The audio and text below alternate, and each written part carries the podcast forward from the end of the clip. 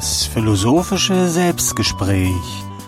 Eine Produktion des Institut für gute Laune mit dem singenden, klingenden Preibisch.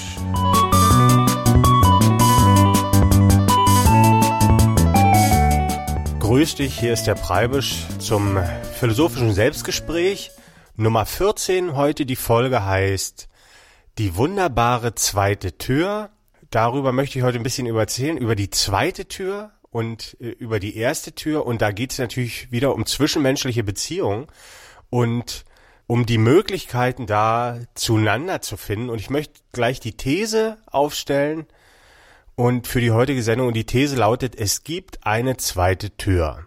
Und du weißt jetzt natürlich noch gar nicht, was dir da mit diesen Türen gemeint ist. Das ist so ein, so ein Bild, mit dem ich was verdeutlichen will, und da will ich dir eine kleine Geschichte erzählen von den beiden Seiten oder von zwei Personen, die mit einer ersten Tür zueinander finden und was sie dann so ein bisschen erleben und äh, welche Möglichkeiten das dann noch gibt. Und ich habe ja in der letzten Folge, in der 13.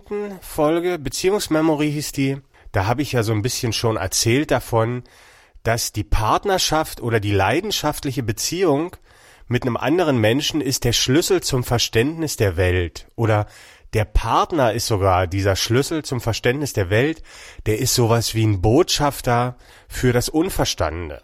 Also wenn wir unseren Partner nicht verstehen, dann ist das eigentlich nicht nur eine negative Sache, sondern es ist auch eine Möglichkeit, weil dieses Unverständnis, äh, was der mitbringt und was wir halt oder das Zeug, was wir nicht verstehen, das gibt es halt überall in der Welt, das gibt es auch in einem selbst und der hilft uns einfach dabei, das zu verstehen.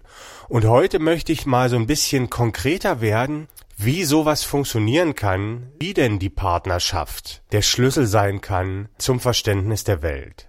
Und da möchte ich heute erstmal so ein bisschen die beiden Seiten wieder beschreiben und eine kleine Geschichte erzählen über zwei Türen. Und die erste Tür, die müsste dir eigentlich total gut bekannt sein, da bist du bestimmt schon mal durchgegangen.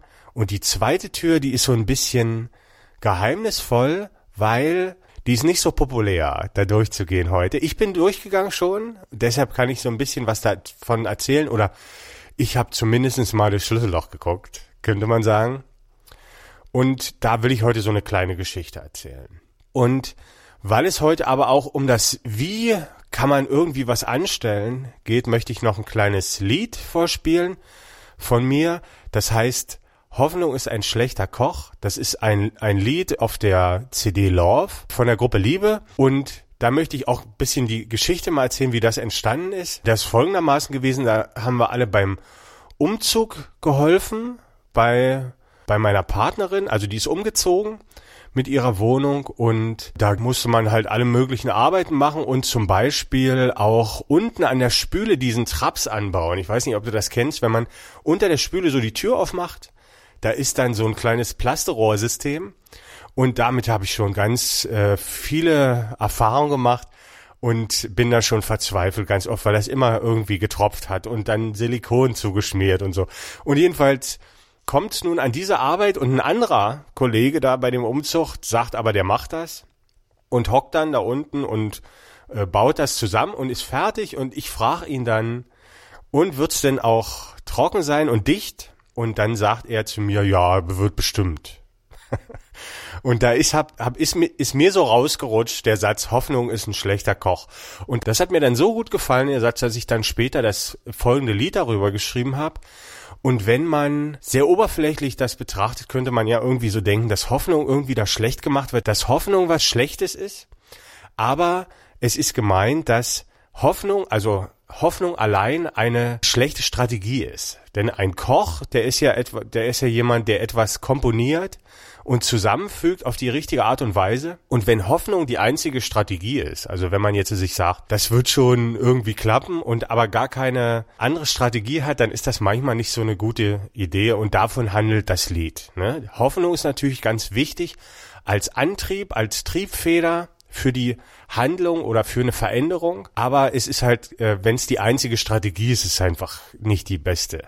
Und damit man, und das möchte ich so ein bisschen sagen mit dem Song jetzt an dieser Stelle, damit man da hinkommt, um die eigene Partnerschaft zum Schlüssel zum Verständnis der Welt oder auch den Partner als Schlüssel zum Verständnis der Welt zu verstehen, hilft es halt auch nicht immer nur die Daumen zu drücken, dass das schon irgendwie wird, das zeigt uns einfach unsere Gesellschaft, sondern man muss schon so ein bisschen sich Mühe geben und auch auf die Idee kommen, wie man diesen Schlüssel benutzt. Da fällt mir gerade auf, Schlüssel und Tür, das passt total gut zusammen. Jetzt erstmal der Song, Hoffnung ist ein schlechter Koch. Und dann werde ich euch die Geschichte erzählen von den beiden Personen in dem Raum mit der, mit der Trennwand und mit den beiden Türen.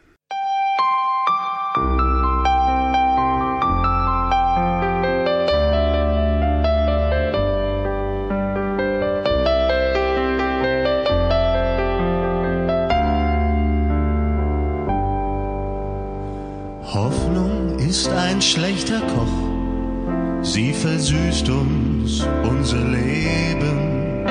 Aber nichts wird so süß gegessen wie gekocht. Und am Ende wird es bitter, bitte sehr. Und du stehst da mit leeren Händen, denn deine Hände, die sind leer. Sie war erst 17, er war schon älter. Sie hatten nicht nur zärtliche Gedanken, dann war er weg und sie war schwanger. Na, immerhin noch besser als an Lebra zu erkranken. Er wollte kurz bloß einkaufen gehen und sie hatte gehofft. Er bringt ihr was zu naschen mit. Viele naschen oft gern, gerade Mädchen. Und so hofft und sitzt sie heute noch. Aber Hoffnung ist ein schlechter Koch. Hoffnung ist ein schlechter Koch. Sie versüßt uns unser Leben süß gegessen wie gekocht. Und am Ende wird es bitter, bitte sehr. Du stehst da mit leeren Händen, denn deine Hände, die sind leer. Simone hofft auf Klaus, Mike hofft auf Simone, Petra hofft auf die Liebe. Sibylle hofft auf Lotto und Mike weiß Bescheid. Karl guckt ganz betroffen, er kann nur noch hoffen. Sibylle kommt aus Hoffenheim und Burkhardt hat gehofft, Dynamo schießt noch ein Tor. Und Bert hat gehofft, er kommt in diesem Lied nicht vor. Aber Hoffnung ist ein schlechter Koch. Sie versüßt uns unser Leben, aber nichts wird so süß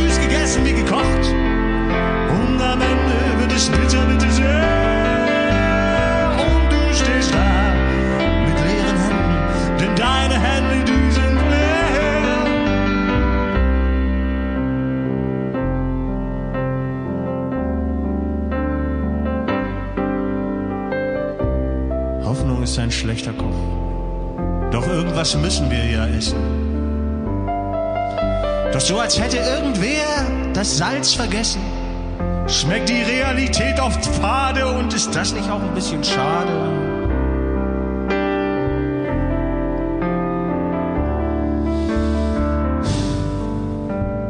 Wo es doch gerade noch so lecker roch. Hoffnung ist ein schlechter Koch. Du sagst nein und ich sag doch, doch, doch, doch, doch. Hoffnung ist ein schlechter Koch. Oh, bist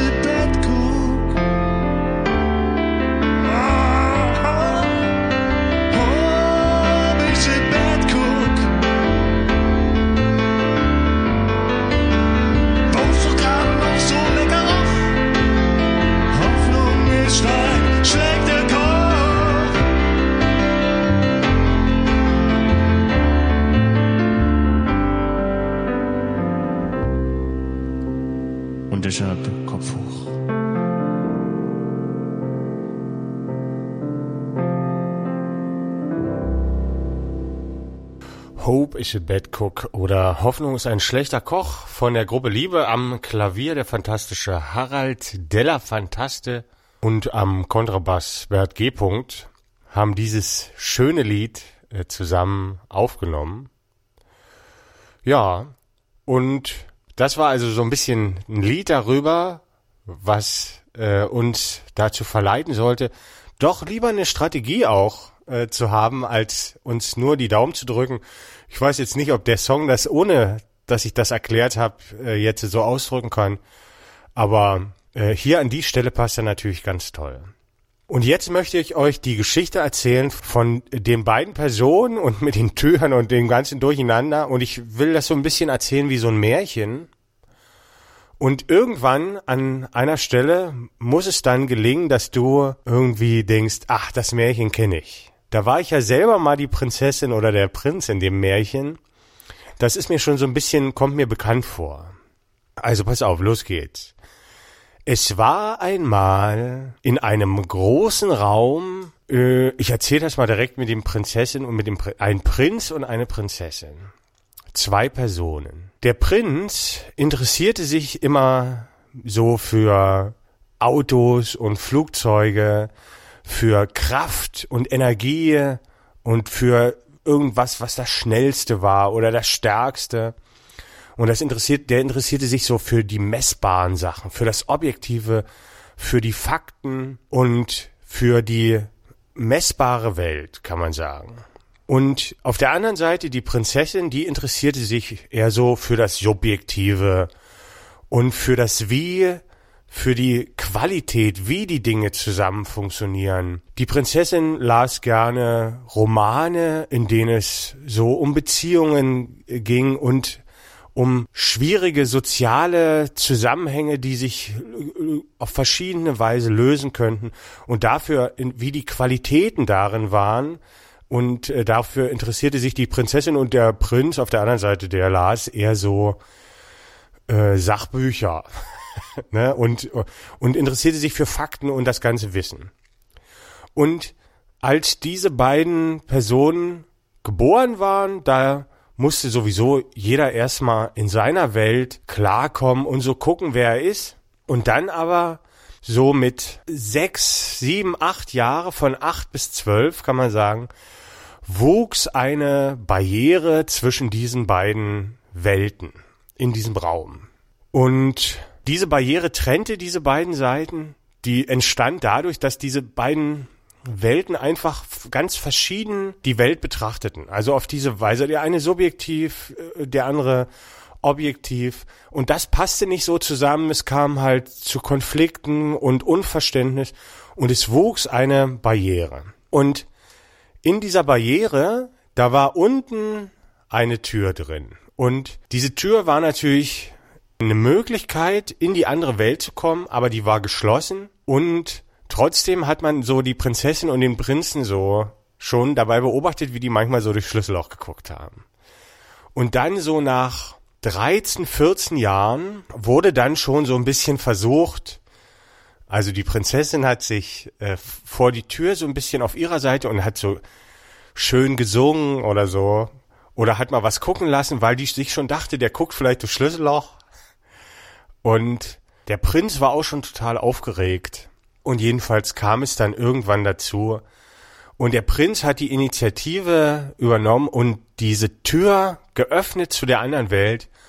Und plötzlich ist im Prinzip wie so ein Wunder den beiden passiert die leidenschaftliche Liebe, die körperliche Liebe und es war halt im Prinzip unglaublich schön für beide und wie so ein Versprechen, da, da hat man jetzt was unglaublich richtig gemacht. Das war eine total gute Idee, diese Tür zu öffnen. Und trotzdem bestanden natürlich diese Konflikte weiter, weil diese Welten so verschieden waren. Und es gab natürlich auch Leiden. Also aus diesem Unverständnis wurde dann Leidenschaft und Leiden bei dieser ersten Tür. Und das Ganze hat sich dann natürlich auch, hat eine Weile gedauert, bis sich das irgendwie eingeschwungen ist, dass man sich äh, irgendwann weniger verletzt hat auch. Also weil man erstmal lernen musste, mit dem anderen umzugehen. Und es war natürlich ein Lernprozess, der auch ganz viel durch Schmerzen war das äh, Lernen. Und irgendwann hat man das dann so hingekriegt und diese Tür war dann geöffnet und die hat dann einfach zu diesen beiden Welten gehört, ne, diese untere Tür. Und eines Tages kam aber irgendwie so das Gefühl auf, also gerade auf der Seite von der Prinzessin, das wäre noch nicht alles, weil dieser euphorische Zustand nach dem Öffnen der unteren Tür, der hielt nicht so richtig an und schien so wieder so zu verschwinden und es schien so eine Normalität zu werden. Und da hatte die Prinzessin das Gefühl, da muss doch irgendwie noch was sein. Das kann es doch nicht gewesen sein. Und der Prinz aber, der dachte sich so, ja, ja, das gehört ja alles, der ist ja eher so dieser Typ, der das Objektive, die Fakten, der hat ja gesagt, das sind zwei Räume, da ist eine Tür, da kann man durchgehen oder nicht. Und so, dafür ist das da.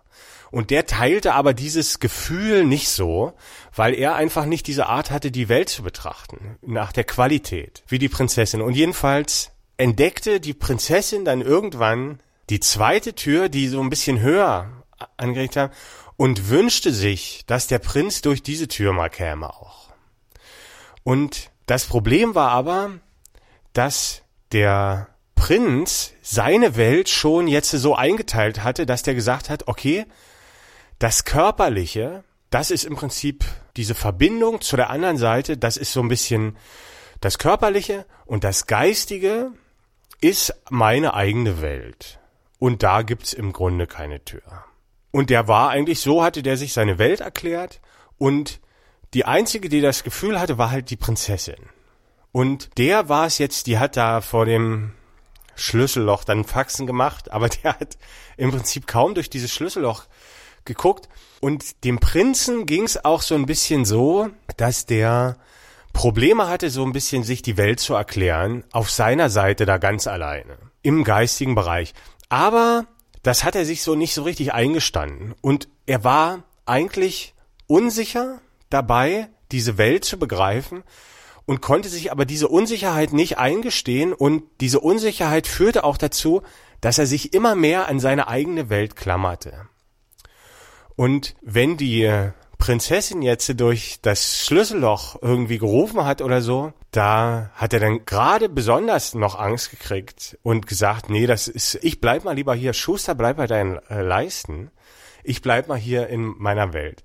Und die Geschichte, die ich heute hier erzählen will, ist, dass ich zum Beispiel schon mal durch diese Tür gegangen bin und ich mache ja hier diese ganzen Kunstwerke auch, weil ich möchte, dass diese Tür halt auch für unsere Gesellschaft, nicht nur für die Paarbeziehung wahrgenommen wird und dass diese Möglichkeit überhaupt mal in Betracht bezogen wird, dass es da noch eine andere Verbindung gibt, die genauso wunderbar funktioniert wie die untere Tür.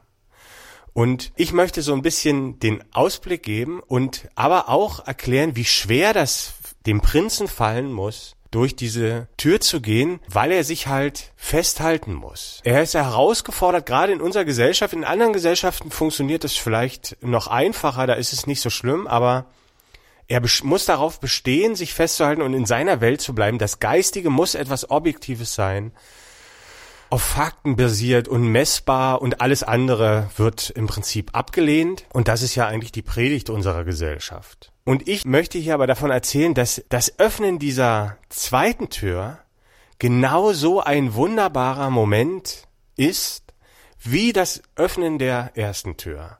Und eigentlich ist diese euphorische Liebe in dem ersten Moment, das ist ein Versprechen für das Ganze. Also dieses ungeheure euphorische Verliebtsein, das passt eigentlich nicht zu der Beziehung, die wir führen, wenn wir nur die untere Tür öffnen, weil dann ist es irgendwie sogar fast enttäuschend manchmal, wenn man das Ganze betrachtet.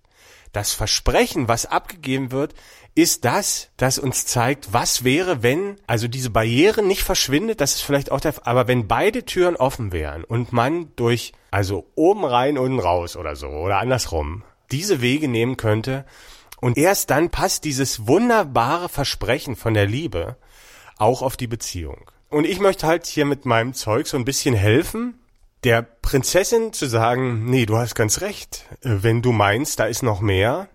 Und du hast auch ganz recht, dieses Mehr der Beziehung eben nicht bei der unteren Tür zu suchen. Das ist ja alles schon, hat alles toll funktioniert, sondern es muss noch einen anderen Weg geben. Und ich möchte natürlich auch dem Prinzen sagen, wie wundervoll dieser Moment sein kann, weil ich glaube, der Prinz hat so ein bisschen den Eindruck, er müsste so ein bisschen von seiner Welt lassen, wenn er die andere Welt überhaupt in Erwägung zieht, ne? Mit den Liebesromanen, mit dem Subjektiven, mit der, mit der Qualität und dem Gefühl. Da hat er so ein bisschen die Angst davor und ich möchte hier ganz viele Beispiele auch dafür geben, wie wunderbar das funktioniert auch für ihn. Also er möchte sich ja die Welt erklären und er hat so ein bisschen die Idee, dass es eben verschwimmt oder schwammig wird und unkonkret, wenn er in diese andere Welt guckt. Aber ich möchte hier so Beispiele aufzeigen, dass das eben nicht so ist, sondern dass genau das Gegenteil passiert. Und ich werde in der nächsten Folge werde ich auch eine Geschichte erzählen oder ich werde hier erzählen, das heißt dann die fünfte Dimension, was die fünfte Dimension ist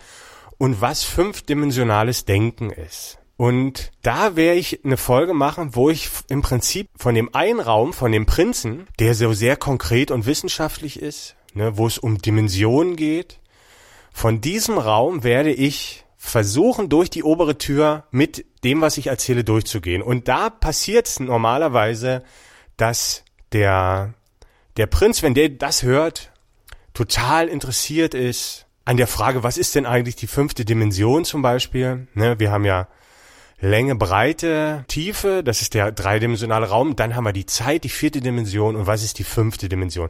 Und das interessiert ihn auf jeden Fall. Und diese fünfte Dimension fehlt ihm so ein bisschen, um die Welt zu verstehen.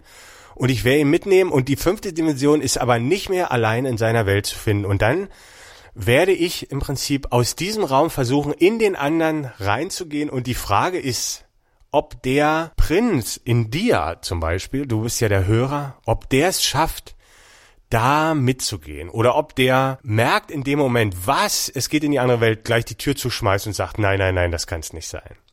Und äh, das hört sich jetzt vielleicht für dich an, Prinz und Prinzessin wie äh, Mann und Frau, ne? Und in dieser Beziehung gibt es ja die beiden auch, aber diese beiden Seiten, männlich und weiblich, sind auch in dir drin. Also es ist auch ein, ein Konflikt zwischen deinem logischen, rationalen Verstand, den ja auch jeder Mensch hat, und deinem Gefühl.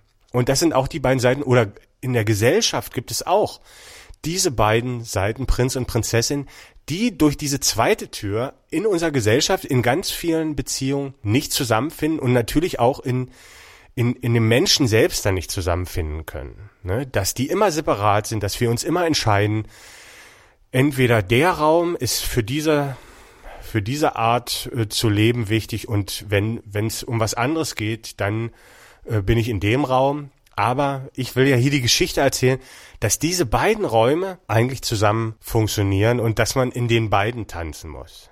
Und um das so ein bisschen zu erreichen, möchte ich einfach, also mit dieser Türgeschichte, dass du dich auch daran erinnerst, wie das bei dir gewesen ist, bevor es durch die erste Tür gegangen ist. Da war ja ganz viel Aufregung und Angst. Da, ähm, das war ein Moment, wo man gewusst hat, jetzt macht man sich gleich verletzlich. Und in dem Moment, aber in dem man den Schritt gewagt hat, da ist dann Unverständnis zu Neugierde geworden. Also das, was man beim anderen nicht verstanden hat und erstmal vielleicht so ein bisschen abgelehnt hat, das ist dann plötzlich zu, zu etwas Positivem geworden. Also zu einer Neugierde, also auch für den Körper des anderen. Dieses Unverständnis ist in etwas Positives umgewandelt worden, aber erst in dem Moment, wo man es in Erwägung gezogen hat. Ne? Das Unverstandene, das andere ist eigentlich so lange wie man es verurteilt, eigentlich etwas Negatives, ne, das Unverstandene. Aber in dem Moment, wo man es in Erwägung zieht, wo man es eigentlich mit seiner Welt verbindet und für möglich hält, in dem Moment wird es etwas Positives und man wird neugierig, was diese andere Welt für einen selber zu bieten hat. Und es ist aber, und wir haben ja alle vor der Tür da unten schon gestanden und wie aufgeregt man war und man hätte dann vielleicht gesagt, ach, ich, äh, ich gehe wieder, ich habe zu große Angst, ich mache mich einfach zu verletzlich. Das äh, will ich mir nicht leisten. Und irgendwas hat aber gezogen an uns. Und dann ist es uns ja allen auch irgendwann passiert. Und bei der anderen Tür ist genau das gleiche. Wir stehen wieder vor der Tür, wir können uns wieder verletzlich machen und da gibt es ganz viel Unverständnis, was die eine Seite der anderen vorwirft. Und ich sag aber, es wird das gleiche Wunder passieren wie bei der unteren Tür, wenn man es nur für möglich hält. Aber das für möglich zu halten ist halt äh, nicht so einfach. Also das kannst du ganz einfach an dir selber probieren. Also wenn ich jetzt äh, oder wenn du jetzt das Revue passieren lässt, da ist so ein Typ im Radio, der erzählt, es gibt eine eine geistige Verbindung zwischen männlich und weiblich, die total gut funktioniert, nicht nur eine körperliche, dann sagt jetzt, sagen wir mal, ein sehr männlicher Mensch, sagt, das ist doch ein Märchen. Also wir verstehen uns überhaupt nicht. Ich kann das überhaupt nicht nachvollziehen. Ich gucke mal total verwundert, wenn die mir irgendwas erzählt. Oder es ist auch dein logischer Verstand, dein Kopf, der sagt, das ist doch ein Märchen. Ich habe das doch oft versucht.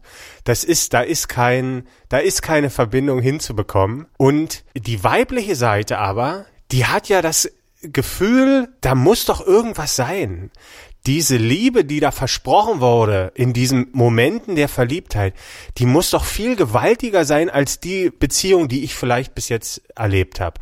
Da muss doch noch irgendwas Intensiveres sein. Und man sieht das ja oft auch, diese, diese andere, dieses zweite Level oder diese höhere Form der Liebe, die wird ja gesucht zum Beispiel in der Sexualität. Da versuchen viele, die Sexualität jetzt irgendwie noch anders zu machen und äh, ganz abwegige Techniken da äh, zu benutzen, weil die alle das Gefühl haben, da muss doch irgendwie noch mehr kommen.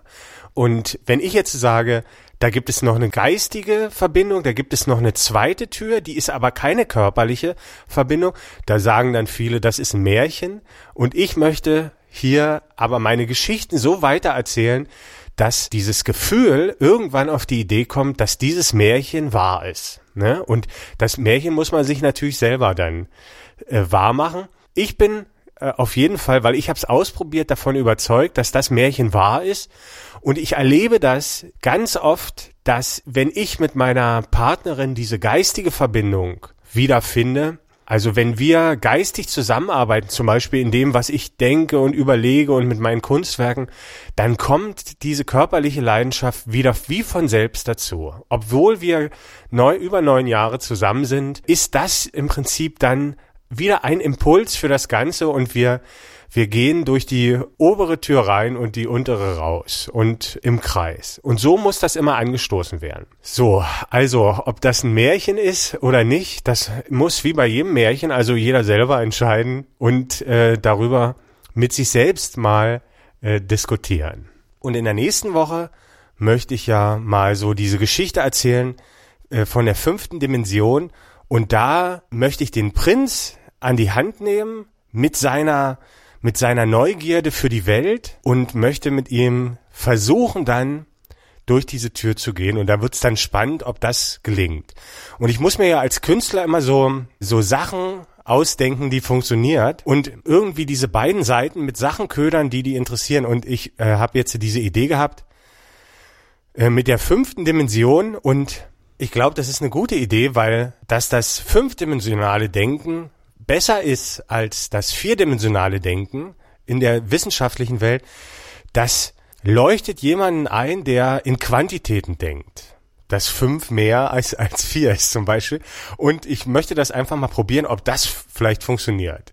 Ne? Also ich spiele so ein bisschen rum mit den Möglichkeiten und wenn du Lust hast, beim nächsten Podcast dann dabei zu sein, wo es um diese fünfte Dimension gibt, dann bist du dann natürlich herzlich eingeladen. So viel erstmal hier zu diesem seltsamen Märchen über die Prinzessin und den Prinzen. Und ich hoffe, du hast das jetzt nicht falsch verstanden. Äh, das hat jetzt nichts mit Mann und Frau zu tun gehabt, wie alles hier, sondern mit männlich und weiblich. Und das sind die beiden Seiten von, von jedem Menschen. Und ja, und wenn du irgendwie Interesse hast, vielleicht das zu beobachten, ob das vielleicht gelingt, da oben diese Tür aufzumachen oder vielleicht mal durchs Schlüsselloch zu gucken zusammen, äh, dann bist du vielleicht nächste Woche wieder dabei. Ich bedanke mich erstmal fürs Zuhören. Du findest alle Folgen vom philosophischen Selbstgespräche Podcast kostenlos im Internet unter www.fischbild.de oder du googelst einfach mal das Institut für gute Laune, da findest du das auch. Vielleicht hören wir uns nächste Woche wieder. Tschüss, bis dahin.